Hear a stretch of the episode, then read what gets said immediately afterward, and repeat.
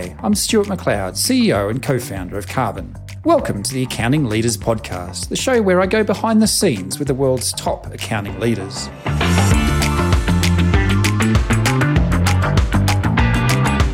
This is our last episode in our first season of the Accounting Leaders Podcast. We'll be taking a few weeks off over the holiday period before coming back next year to bring you more episodes, more conversations with the top leaders in accounting and few prizes, of course. I promise I won't fucking swear. I do hope that you've enjoyed learning from our guests as much as I have. I've been overwhelmed by the number of you who've been listening. We thought there might only be two, but there's way more than that, and all of your positive feedback. I can't wait to see you in 2022. But for now, please enjoy this discussion with Katya Maxon Landis, the owner of Moxie Accounting out of Portland, Oregon. Katya is one of the very few women in the United States actively filing taxes for small cannabis businesses while educating other accountants in the field. A champion of fiscal literacy and best practices for the cannabis industry, she brings over 20 years of experience in accounting, bookkeeping, and administrative solutions for small business with a variety of structures. It is my pleasure to welcome to the Accounting Leaders Podcast, Katya Maxon Landis. Katie Maxon Landis, Megan Parrish from Moxie Accounting. Welcome to the Accounting Leaders Podcast. How are we? We are lovely. Thank you. Great. You're looking lovely. Wonderful to meet you. I, haven't, I don't think we've met in person. Who on the team have you worked with that, that rings a bell? Uh, Lachlan and there's a woman, uh, Kelly, maybe? I can't remember. There's, all, there's many, many, I hope. Truthfully, I utilize the project product. I'm happy to have the Karbon software to keep me organized, and I rely on the youth of tomorrow to deal with the technology of today. So, uh, someone smarter than me in technology has has interacted with you folks for real. Wonderful, wonderful. And Moxie Accounting has a very unique niche where you're focused on the accounting in, in cannabis industry, right? Correct. I've been I'm a small boutique firm in Portland, Oregon. We are currently um, five, and I have been working with the cannabis industry since 2012, which is a couple of years before we in Oregon adopted the adult use regulations. We have had a medical program here for quite a number of years since the late 90s. And so and we have a very robust history in growing cannabis Northern California, Southern Oregon, really the pot central of the world, I think we can say. Well, you know, the, the uh, excuse me for asking the obvious. How, how did you get into accounting for cannabis. I, I, can understand, you know, why anybody would want to get into cannabis, but uh, the actual accounting side of it is kind of fascinating, right? And there's your answer. It's kind of fascinating, isn't it, really? The accounting in general, I think is safe to say, is not a spectacularly robustly interesting business for most. We are special folk. What I would say about accountants, and what I like to say to accountants as often as possible in the educational program and cohort that I have is that we are spectacularly poised to be the strong, ethical, reasonable professional in the room mm. for cannabis because it is an industry unlike any other.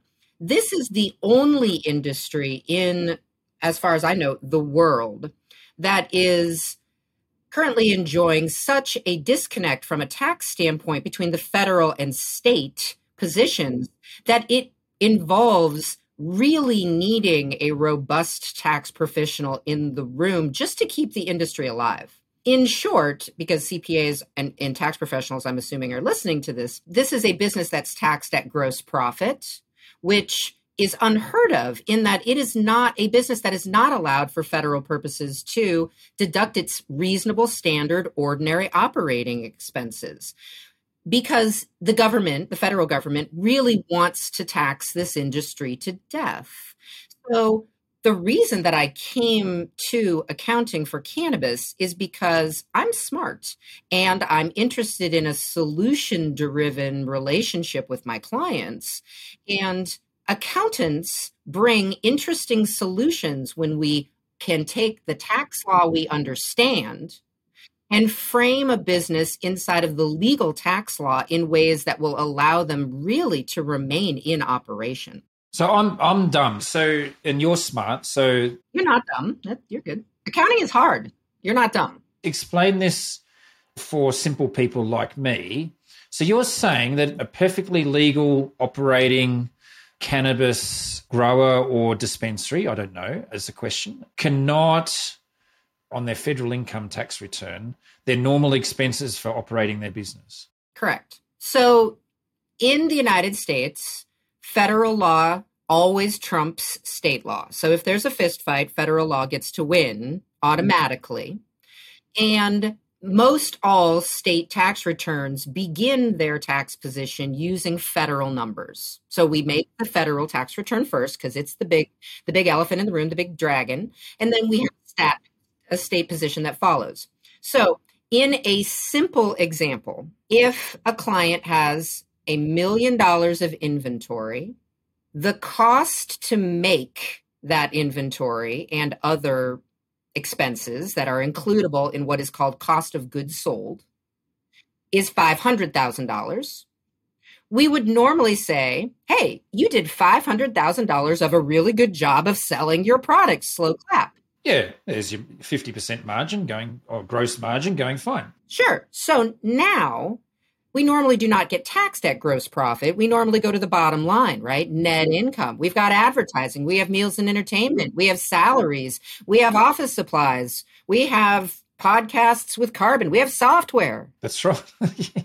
so let's say that $500,000 is diluted by $400,000 of operating expense and you and I in our normal businesses would get taxed on $100,000.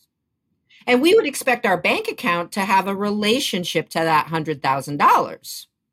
The cannabis business, even though it has a relation, its its lack of a bank account, it's safe, has a relationship to that $100,000, it's taxed at $500,000 gross profit because the business of doing business, the SG&A, the standard, the, the general operating expenses under federal law are not allowed because the federal government does not want you to have an operating cannabis business. It wants to consider you a drug dealer. So the long and short is in a scenario where at, you know, 21%, a hundred thousand dollars, a hundred thousand dollar business would have twenty one thousand dollars. At five hundred thousand, you get to pay two hundred and seventy thousand dollars for that exact same business, simply because the government doesn't like your inventory, despite the fact that many people in the country, yeah, do have a very that's right, right, exactly, yeah, particularly and, and especially some congressmen and things, people like that.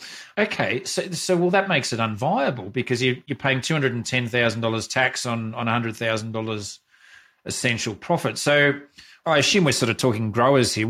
so what do growers do? Do they sort of have these sort of side businesses that that they operate to pay to, to funnel their tax? How, how do you go about operating a successful growing business in that environment?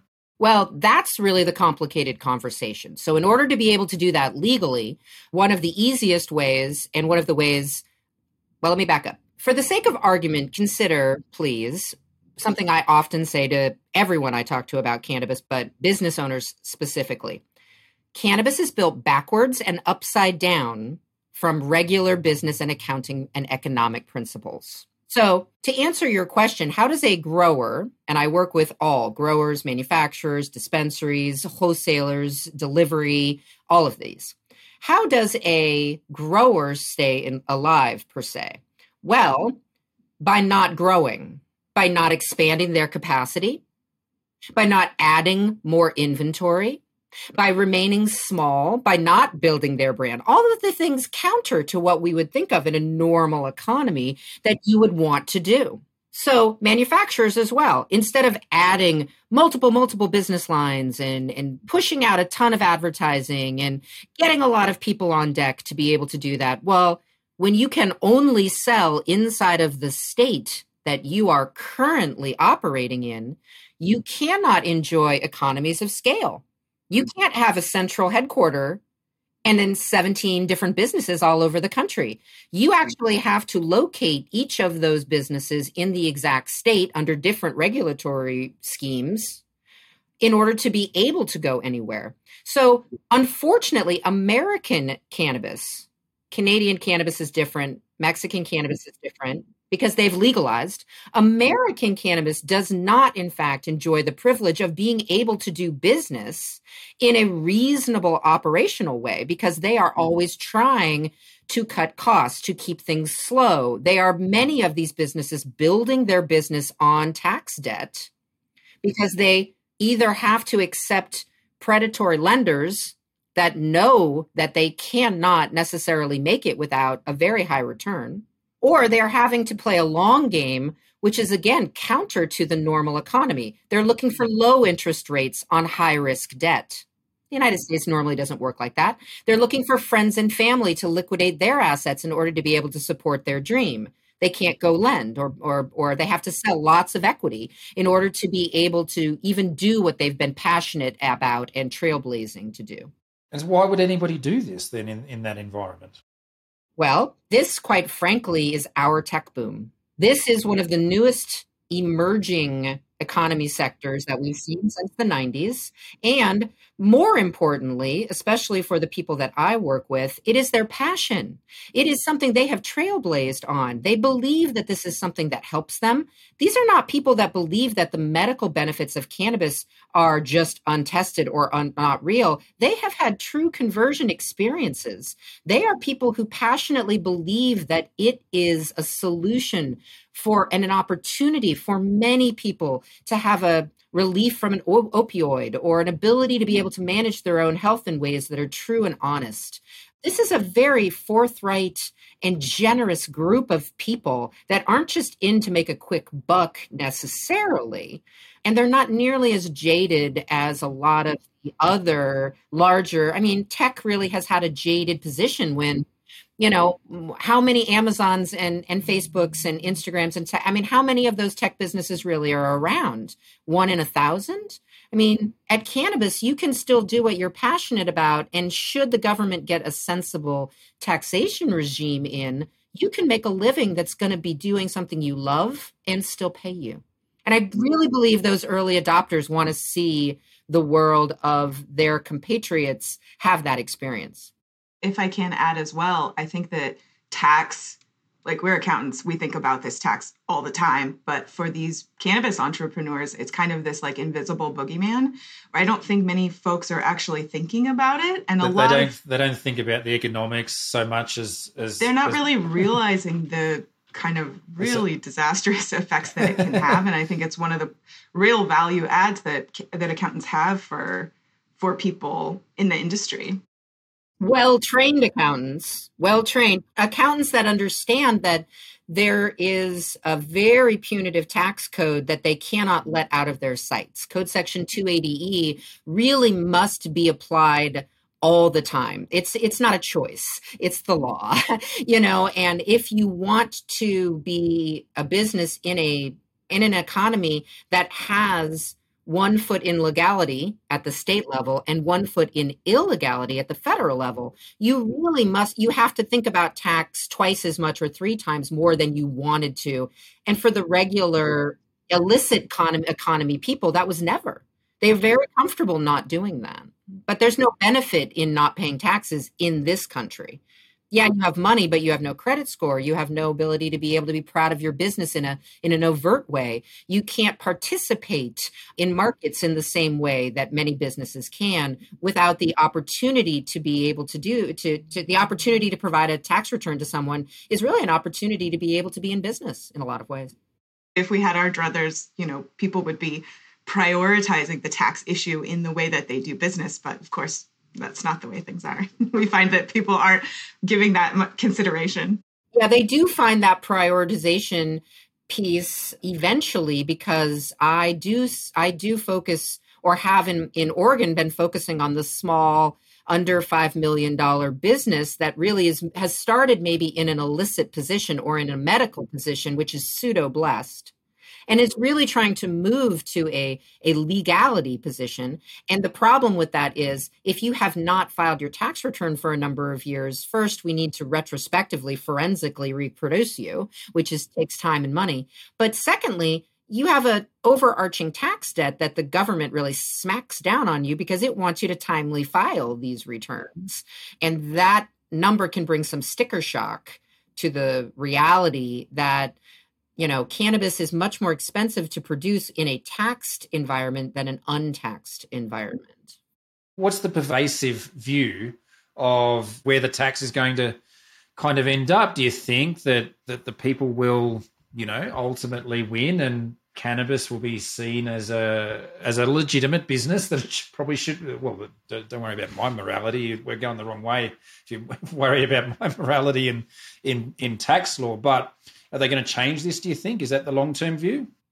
For as much of a pessimist and a little black rain cloud as I am, because I am an accountant and I'm usually the big no and buzzkill in the room at every party. I don't think that's true. Is that true, Megan? No, not at no, all. See, that's not, not at all. Cannabis is here to stay. You can't put the genie back in the bottle. I think that overarchingly, the public sentiment in its very rapid shift from believing the garbage of the 50s drug war craze, cannabis craze, I think that as the population becomes more interested in revisiting its own choices in regard to its relationship to cannabis, I think that the government eventually is going to get on deck. The reality is that while I do not believe the government should move as slowly as it does, because it has so much power, it should not be making snap decisions. Business moves much quicker than government ever will. Unfortunately, government is very much, you know, reactive to business instead of proactive, which I think is a terrible position, but is true. And I do believe that the beha- that the real problem that that cannabis is going to be legalized not soon. I do think that we will have some banking and some financial position relief sooner than that, sooner than legalization, because the government needs a real sensible way to back out of the failed drug war with yeah. its with its ego or yeah, its yeah. still intact. Still face. So Safe face. yeah, yeah, exactly. I mean, again, the government for good or bad, has had to manage a gigantic population of wet cats in this country. I mean, nobody agrees on anything. And, and really, I don't think that that's new. I think that that's, you know, I think that's been around for a long time. But I do think that there is a real opportunity for the government to learn from the failure of alcohol prohibition both prohibiting it and then reintroducing it to the economy in cannabis the idea that when the federal government decides to come down from on high and bless legalization, that the illicit market or the untaxed market is going to vanish in lieu of, of becoming involved in the regular economy is foolish. It's ridiculous. I don't care if you're a nail salon or a lawyer or a dog washing uh, business or own a software company everybody chooses to file their tax return or not. And and when people see a great amount of profit being able to be made instead of in if the federal government is going to continue to tax cannabis to death once it becomes legal we will not see a large group of people jump on that bandwagon so sensible sensible is the word that i use when we may see legalization far in advance of sensibility about legalization in regard to tax law because tax law is so controversial. But what I would like to say is that the government will wake up to the real opportunity and possibility that some, not all, not all, some of its tax woes can be redeemed by taxing cannabis sensibly. But nothing is going to change if we continue to punitively tax this environment the way we have, this economy the way we have. I'm sure somebody's done the spreadsheet, right? You know, punitive tax. Oh, I have tax. so many spreadsheets. like them, I bet. I, I bet. you spreadsheets. We love spreadsheets. We're accountants. we I love know them. We do. I know. I know. I know. But, Sensible uh, is a problem when uh, you're dealing with something that has such an inflammatory morality position attached to it. Alcohol again had the same problem with its both banning and then and prohibition and then readmitting into the economy. I was I was pretty young back in the in the early 19th, 20th century. I didn't see You a lot of prohibition. yeah, I mean, uh, the Thirteenth Amendment came in. We all were yeah. like, "Gosh, thank God we can have a drink now." Um, no, it's not. My memory's hazy from that period. Yeah, well, I think that the concerns that that legalization is going to immediately wipe out cartels, wipe out mafia, wipe out illicit market, wipe out. I, that's just not true. It didn't happen in. It hasn't happened any other way, and so I can't imagine that it's going to happen with a product that you can literally grow in your backyard. We can't grow beer in our backyard, or uh, I won't do the work for cigarettes in my backyard either. So I really think that, you know, there is an opportunity to be able to have some coming together about this this part of the economy that the government right now is missing.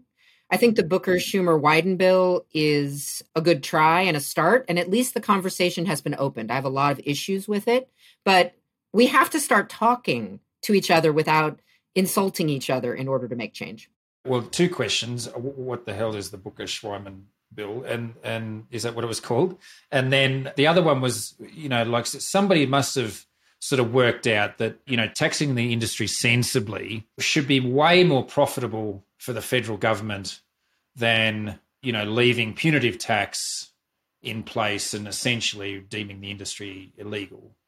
Let's take them in reverse order. No is the answer to that. Here's a problem when you've got a uh, at will taxing regiment. So we are we are required to file a tax return, but there is no government way that we force force force you to do that. We really so we ve- we have very much a punitive taxation structure where because the IRS, in my opinion, incorrectly has been defunded for so long, we have an inability to be able to have a compliance regimen on this gigantic country that is proactive. Again, we are very reactive.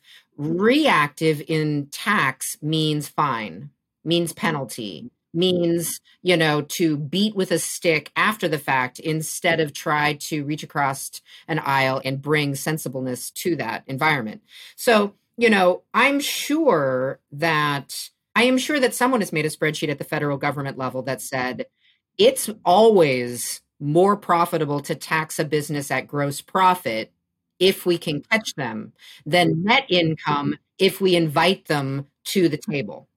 But in, in the short term, in the short term, I, in the long term, if you want a robust, functioning, contributing economy to come from cannabis, you must treat them with the same dignity and respect that other businesses enjoy. They deserve it. You know, we can say what we will about strip clubs or prostitution or, you know, any number of other uh, sin environments or mm-hmm. businesses that are not taxed at, taxed at gross profit. And even though we might might or might not like the product, they have the respected privilege of being taxed at gro- at net income, not at gross profit. Gambling, another one. Well, again, it's more profitable to be a prostitute in this country than illegally than it is a state legal cannabis business from a tax standpoint. There's just something downright wrong with that. Again, I am the not the person that says that prostitution should be taxed either. You we're adults. Hey, come on. But, you know, again, where the government extends its tax courtesy or discourtesy is of a lot of importance to me because I am not a finger of the IRS when I provide your tax return to you. I am your partner, but I must do that in a way that's conservative, consistent, defensible to both my license and to the laws uh, of the country. So it puts the practitioner in a really difficult spot when I have to hand, you know, a 25 year old kid a, a, half a million dollar tax bill because he's doing something he loves.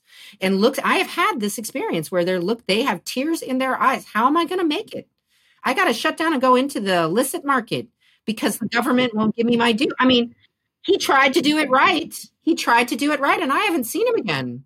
But boy you know what? I would have i could have i have a thing or two to say to the government And the Booker Schumer Wyden bill, if we're going to do these questions in reverse, the Booker Schumer Wyden bill is the current incarnation of a number of bills that have passed the House or have been introduced in the Senate in the last several years that are trying to create the sensible bridge or a bridge, sensible maybe is hard, uh, a bit of a stretch, a bridge between the illicit position that cannabis has sort of been trapped in because of this government failed drug war, in my opinion, and where the population wants to see it come to, which is mm-hmm. into the environment as something that is regulated, is tested, is safe, is has boundaries. It needs good legal boundaries. There are people making very unsafe products out there, and the FDA and and the like need to get in there and protect the public interest without a doubt.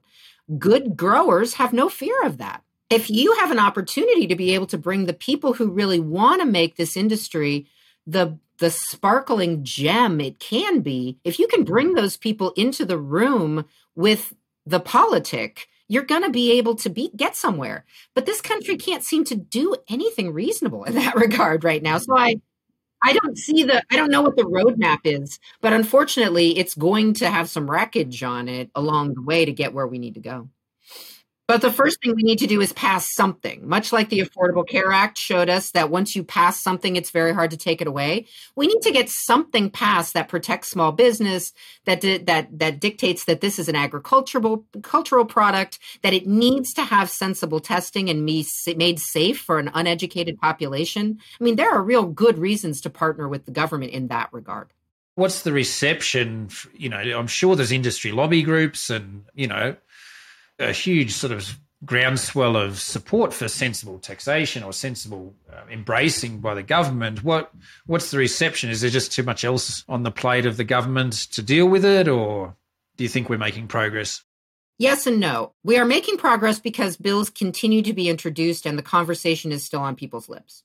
We are not making progress when giant corporate special interests drive the conversation to try to protect what they potentially will see as their market share in this environment, especially pharmaceutical, because the small business, the small grower, has been the intellectual property engine, powerhouse of this industry. And it is, it deserves to be it deserves to be protected and taken care of and and big, big it's kind of like etsy for pots you know there's there's sort of these a lot of boutique individual growers that make up a, a huge industry. Yeah.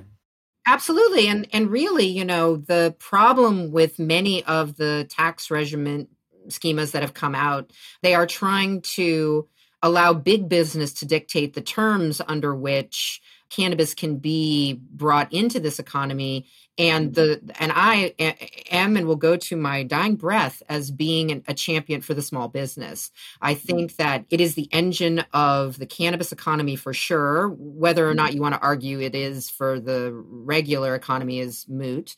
But in the cannabis industry, you know, it has been individuals that have been willing to take this risk to save and honor the growing and and use of it it has been the indiv- at the individual level and at the patient grower relationship level where different medical uses have been explored. And I mean, a little girl named Charlotte is part of the reason that we're all here, in that her seizures were relieved by a CBD product and and with a potential entourage effect of the THC in, included in that plant, but they provided a real tangible I can point to this little girl mm-hmm. and see that it works, you know, story that we can all rally behind. And and would it not have been for the valiant, you know, continued pushing a, a rock uphill like Adonis, you know, of that group looking for solutions for these people to have health benefits be be made available to a child. We really would not be here. They have done charlotte's web is an honor to that that client or that child and the the people who created it to a journey that cannot be made into some sort of you know corptocracy ad campaign and pushed down our throats. It's just disrespectful you know? Give us a couple of stories about about you know clients that you've seen work through this process and that have become successful and, and are having and probably enjoying what they're doing as you describe their passion and what's some good news stories, uh, good news clients that uh, that come to mind? Well, if we strip the tax out of it, almost all of them are good. You know, I mean, again, I think that, you know, what I have had the privilege of doing is working with well, let me also say most people never want the good stories. They want the they want the horror stories. So Oh I'm, no, I'm we're, we're, we're, a, we're a good news podcast here. the question in the first place. But uh, what I have had is what I've had is really the privilege of being able to introduce a population of people that either have been dismissive of tax or are afraid of a part of the normal economy to something that can be palatable and can be actually a business can help their business in ways than rather than just make a tax bill. So, you know, what I have enjoyed about working with this population is that there's behind every cannabis product someone uses is someone who is excited about being able to walk into their grow every day or extract you know a product and try different modalities and or ways to be able to consume to be able to think about the next way to build a strain to crossbreed things in order to be able to make you know something that smells differently or has a different terpene profile to it those are the parts of the this job that i didn't think I'd care about, that I would be so happy to um, go to some of my growers, especially in January, February, March, because they're under full spectrum lights. They are happy. They're getting yeah, their yeah. vitamin D. they are happy to be here. There's really something about, I am not a large consumer of cannabis, but there's really something about this plant that can kind of keep you honest. It's not as jaded the ability to be able to help clients find the smaller places to expand their businesses instead of just at a whole facility Oh, go expand to, to, nine states that is a real different thought process for cpas as advisors because we're looking for the micro nuance in things we're looking for the micro pivot instead of a big macro you know let's try to take over the whole economy with our you know one brand so, I mean, I have hundreds of stories of cannabis people. If you, you know, depending upon. Yeah, let's let's do it. From an accounting perspective, I think a lot of your great stories come from the fact that cannabis has unique challenges when they're entering, taking care of their financials, cash handling, and documentation, and that kind of stuff. And so, where that intersects with with our office, I think is where a lot of the interest, interesting stories come from. Well, the classic one that you tell is one of your very early clients who you said bring in your bookkeeping when you come to my office and this gentleman brought a bag of post-it notes that was his bookkeeping was all of his notes written on post-its and if i remember the story correctly as color coded right? I was not there at this time. Yeah. Yes, the very first client that I started working with, because I am a bookkeeper and a CPA, and I came from a firm where I audited for several years. In, in my past, I also ran a uh, a number of criminal defense law firms. So I, I issue spot like a lawyer and I talk like an accountant. And I used to be a bartender and I have a degree in theater, so I'm really funny. So I can make it kind of palatable if I need to. So I had a conversation with a gentleman back in 2012. He said, I'm going to put a medical dispensary together. And my lawyer, who was a criminal lawyer at the time, said that you would help me. I was also like nine months pregnant. And I, I really chalk up my relationship with cannabis and getting involved with the cannabis business b- uh, industry to just being insane because I was pregnant. And so I said, great, bring me all, I, you know, I was a young CPA at the time. I had been doing accounting since 1997, but really, you know, had just gotten my CPA in 2011. I had been in a public firm for seven years and left and I, you know, bring me your books, bring me your your accounting documentation and I'll do this for you. Well, I sent my assistant at the time because again, I was 9 months pregnant and didn't want to go into cannabis dispensary thinking that God, all they're doing is just smoking a bunch of weed in there or whatever. You know, I mean, I didn't know. Your son or daughter is is fine these days. It's no problem. yeah, I don't want to subject my daughter. I didn't want to subject my daughter to, you know, the that, that That's right. That, yeah. terrible weed, right? Um in utero. And um, which is a myth, by the way, FYI. But you know, I, I sent my assistant over there, and she came to the house, and she said, "Well, I don't know if you're going to like this." And I said, "What do you mean?" And she held up two two gallon plastic Ziploc bags that were filled to the brim, stuffed like you couldn't close them with different colored post it notes where every seven days they had stuck the post it notes together and then just stuck them in the bag. They had the amount of sales that they had done that day, and only about half of them had dates. And there were not 365 of them or 360 or however many days this business has been open. And there were no expenses. So this was what this gentleman thought was his bookkeeping. And I said, "Oh my god, I don't know if I can do this." And she said, "No, no, no, let me see if I can make this sensible. I need to go back in my Facebook. I think I have it somewhere. I have she's she later about 2 hours later sent me a panoramic picture of her apartment where she had taken down all of the pictures off the wall and she had put all the sticky notes of the same color in uh, or date, you know, yeah. depending yeah. on her panoramic wall. And she said, This is the accounting. Yeah. Oh, we, we should all do it that way, maybe.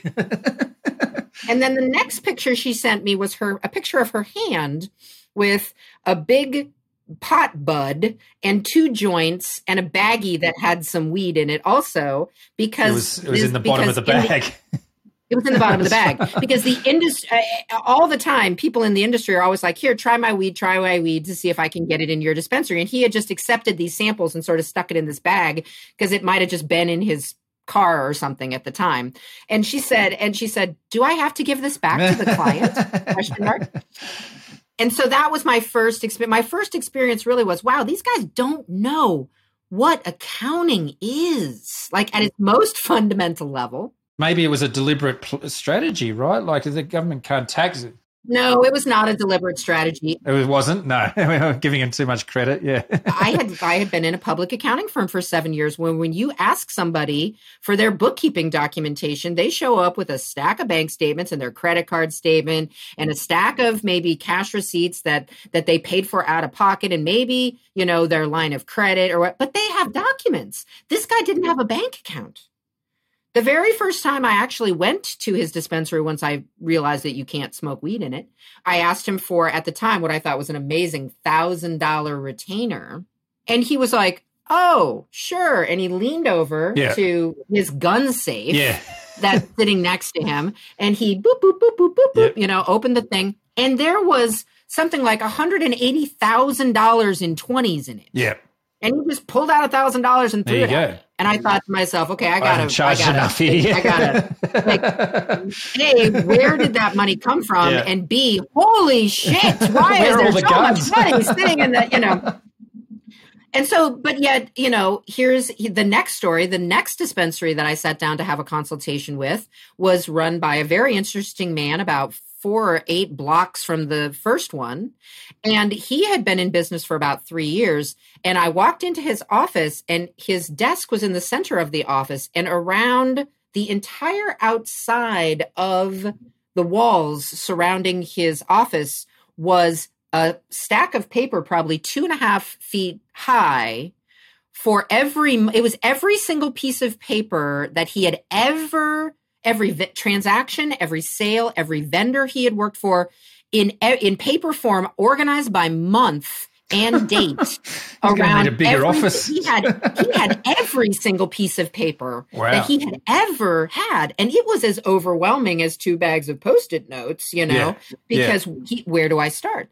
So there are and he too had a safe with a tremendous amount of money in it i don't remember how much yeah. but you know it became very clear very quickly that these guys have a very different set of problems, both accounting, security, yeah. cash control, environmental, yeah. than than yeah. I had ever experienced coming out of seven years of auditing assisted living and skilled nursing facilities for financial statement purposes. Yeah, they don't have gun safes full of cash. It's at, at the old people's home.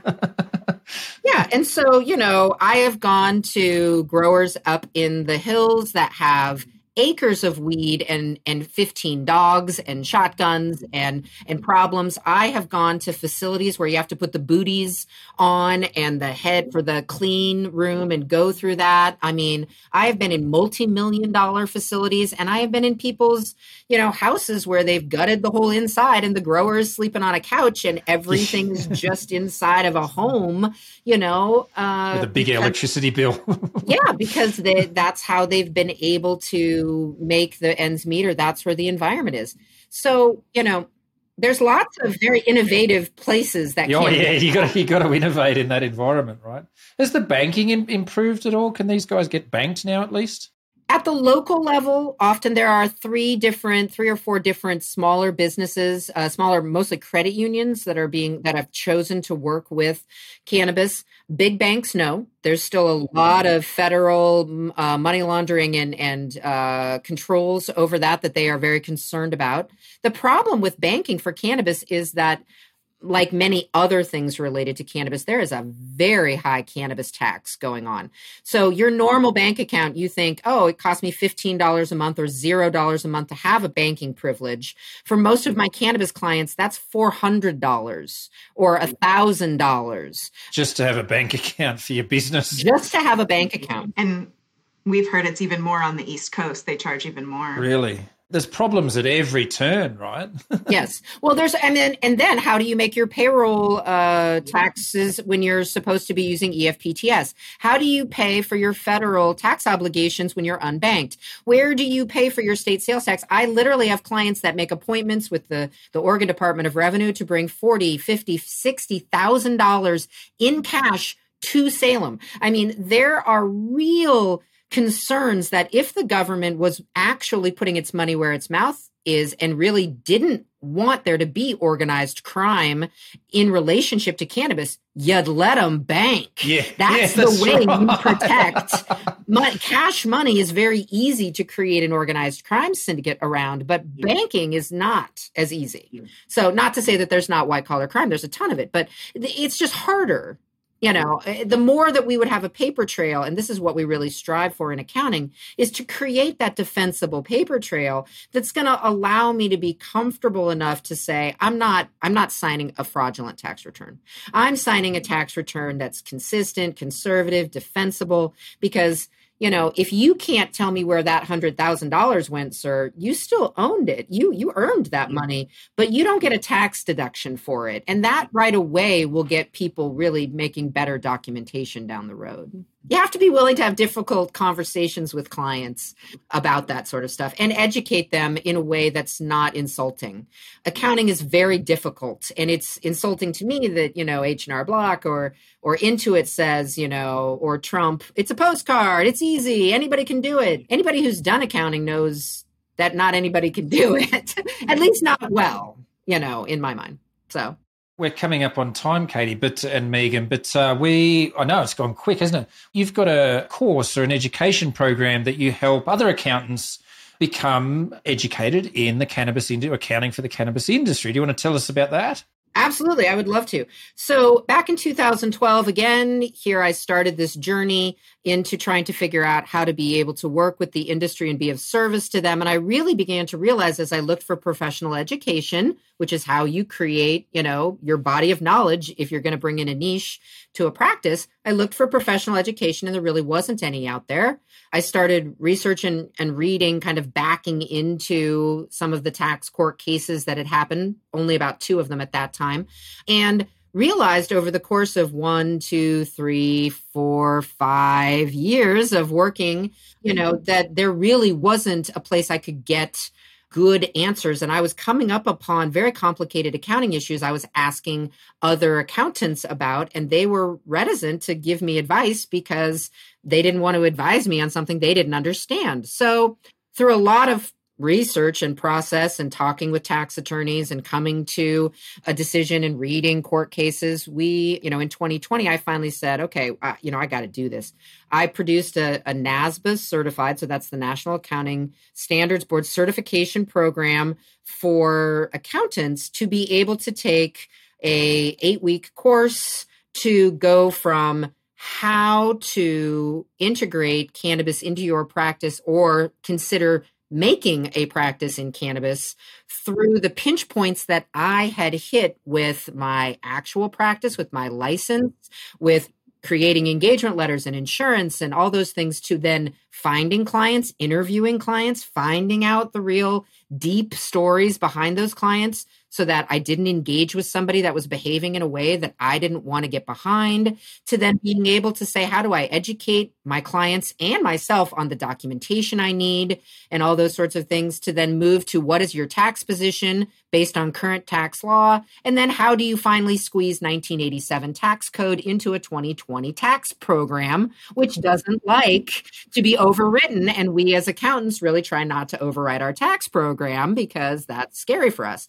So, you know, it is the place that I wish I would have had when I got into cannabis to be able to have open conversations. Megan has really been instrumental in bringing a community to the forefront where people can come and have open office hours so that you can come to a virtual type water cooler if you get paralyzed about a question and you can ask me or other people that have have maybe encountered that question uh, for what they did the facts and circumstances and it gives you a real-time place to have professional education in a way that normally professional education isn't brought to you in a dynamic conversant always respectful and moving place one of my favorite things about the cohort just having just discussed different clients that katie's had is that we take a lot of that information and we redact everything. But a lot of the client stories that katie's had over the years and we use that in our course for participants to come and say oh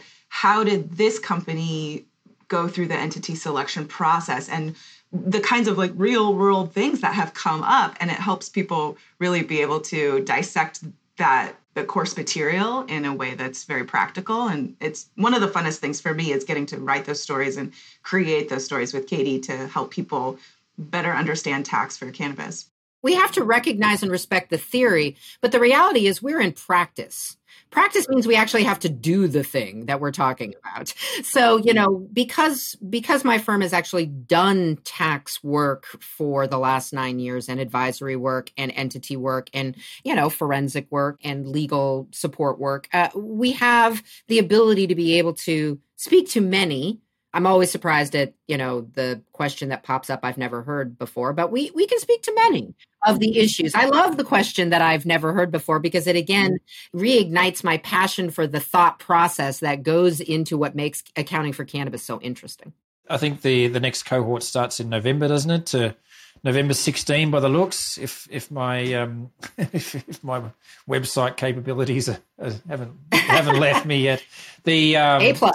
Uh, go A plus. Go go to the moxieaccountant.com slash cohort. Did I get that right? Yes, Moxie Accountant or moxieaccounting.com will both get you those places. But yes, or reach out to Megan directly. She's lovely. She does bite. But, she is lovely. Know, She's lovely yeah. now that we've spent the hour together. Katie Maxon Landis and Megan Prost, uh, thank you so much from the Moxie account. Thank you so much for spending time together with me and all of us on the Accounting Leaders podcast. Absolute pleasure. Thank you so much. I'd love to just say, you know, the it was not until 2019 that I went paperless, and one of the real impetuses is to be able to go paperless in my firm, which thank God I did for 2020, was Karbon, and and Megan was really part of the. Uh, she did all the, the one who, who researched and shopped for Karbon, so I do take that credit. Yes. and she did all the research and really brought that to my attention for for what practice software could be. And as you know a, a, lover of paper and a luddite in technology i i've been reticent. I'm getting better. But i really have had an, a, a remarkable experience transitioning to uh, being able to have my practice be sensible to me because of Karbon's uh, way of organizing things and the amount of education either pushed on me or offered to me um, that your back end team has provided. And it's been a real, it's been lovely to put, I've put two different new staff through it. They've had equally good experiences uh, without having had all the research time that Megan had behind it. And it's it's been a real pleasure to be able to utilize a product that I really didn't think I needed, and now uh, really couldn't do without. Frankly, our job is to make your job easier. That's why we exist, and so you can uh, you know get back some time and and you know do do whatever it is you feel appropriate with that time, uh, whether work harder or or spend it with the family. That's the bit we prefer. We we would much. Well, it's been really nice because we do not use a product like Slack or otherwise to be able to communicate with each other inside of the program with the actual piece of information attached to it. There's a lot less uh, telephone, as it were, because I can just tag somebody in a note or or we can have a conversation about how to move a project down the road because the content is not divorced from the conversation. So that's been a real value to me in a lot of ways we spend a lot of time thinking about that and trying to meet your you know have you meet your client or in, in the product have you have you meet your client in the product where the client's going to be whether that's you know we, we want to get obviously email is you know 90% of it but you know zoom integration and calendar integration and text integration where, wherever your client is is you know is, is where we want to help you uh, communicate with them. So you you know there's huge things happening next year and uh, we will um, we would love you guys to do a case study if you haven't done one already. If uh, if if Lockie could reach out and do that, that would be wonderful. Oh yeah, I mean, I don't even know what that is, but sure, we'd be happy to do a case study. I mean, we'll come up to Oregon and um, uh, smoke a few joints and do a case study. How's that? Oh gosh, well, I won't be smoking a few joints with you because I have an actually an allergy to THC. Oh, there but, you go. um, you know, Where was you can? I, that's, that's I, like that's like being a vet with with uh, cat allergies. I, it it really is. It's funny. I know. Someone called Katie Cannabis Katie not long ago, and I just thought Cannabis Katie was hilarious. But the irony there is that poor Katie never never smokes nope. cannabis. I'm one of the few people that's actually like poisoned myself with CBD. Uh, it's I, I am actually a delicate flower despite my loud uh, grandioseness. I I love me a microdose, but give me one one milligram. That that's where we can go with all this. So you know, it's uh, very very small. But I appreciate the plant and its people. So you know, I I've become an unintentional advocate, as it were. That's great. It's a wonderful story, and and so much. Uh, thank you so much for sharing that with us. And uh, oh, I appreciate you having on.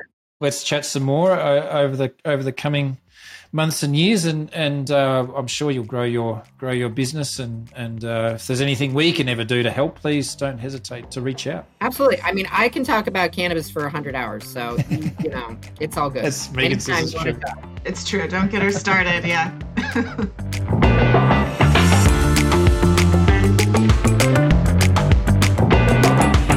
Thanks for listening to this episode. If you found this discussion interesting, fun, you'll find lots more to help you run a successful accounting firm at Karbon Magazine.